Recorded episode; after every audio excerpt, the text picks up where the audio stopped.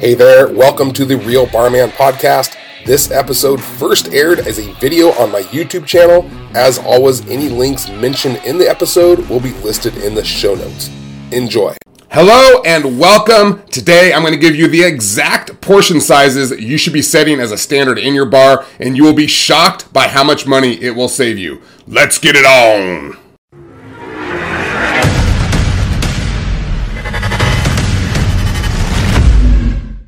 Hey there, Dave Allred, the real barman from barpatrol.net. Today, in part three of our Bar Maximizer series, we are going to piggyback off the last episode in which we talked about glassware and the sizes you should be using in your bar. If you haven't seen that video yet, go ahead and click on the title appearing right now and go watch it and then come back here.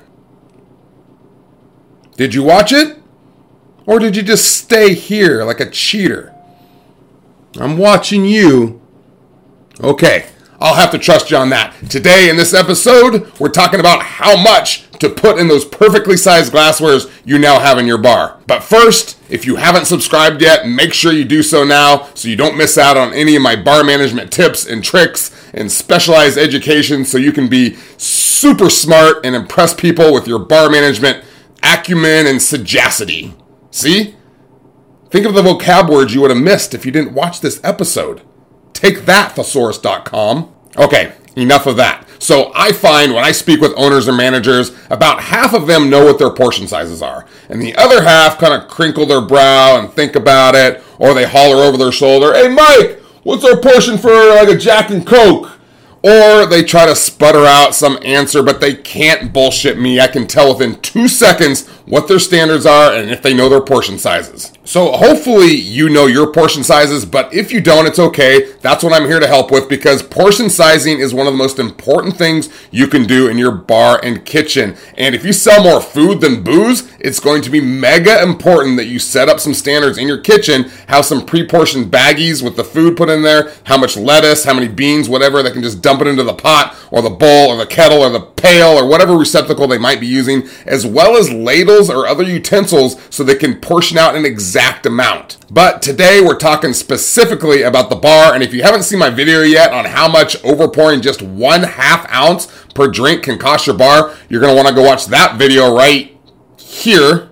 All right, and the thing to remember is that Portion sizes is all about systemizing, and you want to make sure that once you set that standard that you're able to enforce it, which you can do with any good inventory system. So, without further ado, let's go over my suggested portion sizes. You don't have to follow them exactly. Just remember if you have a different portion size than I suggest, that you price your drinks correctly so you hit your cost percentage numbers. Okay, let's do the shrinky dink thing so I can get out of the way here.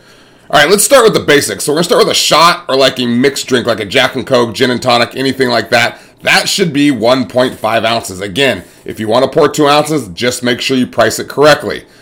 For neat or like a brandy and a snifter, again, I still recommend 1.5 ounces. A lot of people like to do two ounces. Just make sure you're pricing appropriately. You see a theme here. And then for wine, wine's pretty basic, and most of the people hit this right. It is six ounces for wine pours. Uh, a good thing to do, especially for beginning bartenders, is get a wine glass, fill it up with water, measure six ounces out, and then put a little splash of either uh, cranberry or grenadine in there. So, and then put it up on the bar there where they're pouring wine, and then they can pour an exact amount every time, and they won't be over pouring. And it trains them how much six ounces is.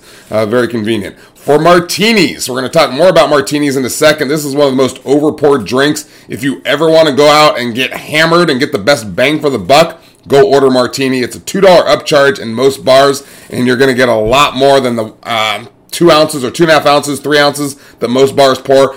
I believe that most bars are pouring around four ounces for their martinis because they feel like they need to fill up the martini glass. I'm going to show you a demonstration in just a second. I recommend two and a half ounces for the martini pours. Like I said, most bars are doing a $2 upcharge. If you order an $8 liquor, you're getting usually an extra shot for two bucks. We talked about that in the perceived value video. Um, that's going to be your best value, but it's really bad if you're a bar owner.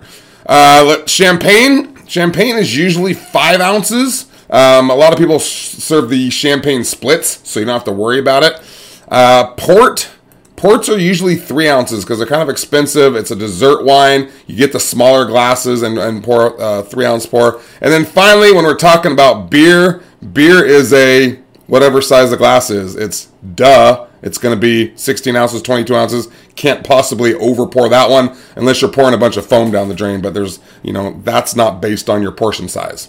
And then before we go, I'm going to do a quick demonstration for you on martini pours that just might blow your mind a little bit. I used to do this for bartender trainings, for bar patrols, for local clients to show them exactly what happens when you fill a martini glass all the way to the top. So I even have an old video of myself giving this demonstration. So let's go over. There's me, a younger and a handsomer version of myself. And what I want you to look at here is the level of liquid in the glass because this is where guests start bitching that there's a, a, lot left at the top. But this is a standard portion based on the two and a half ounces. And if your bartenders will fill their shaker up and pour the liquid in and shake it up or stir it, it will dilute the liquid so it'll fill up even further. And then if you put an olive or an onion or a twist in there, the displacement will move the liquid even higher. So people are always bitching that they want it filled to the top. This is why I don't recommend getting giant martini glasses. So I'm to roll this here. Let's roll this.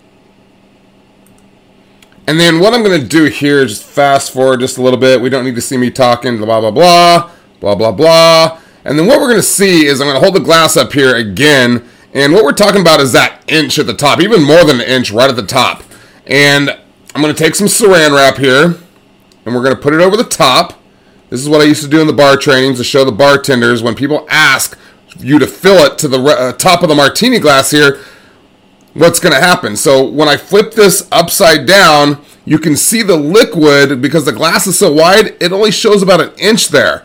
That's less liquid than was the space at the top. So when they want you to fill it the rest of the way, you can see it's only an inch there. And if I flip it back over, essentially what you're doing is giving them an extra martini. All right, fill it to the top. Well, now you have a double martini. That's why you can't fill it to the top. And so, if people are still bitching and moaning, what I used to do is bring out three or four shot glasses, especially if they're like an uh, ounce and a half, and I would pour the liquid in. It would fill up like three and a half shot glasses, and they would look at it and go, ew.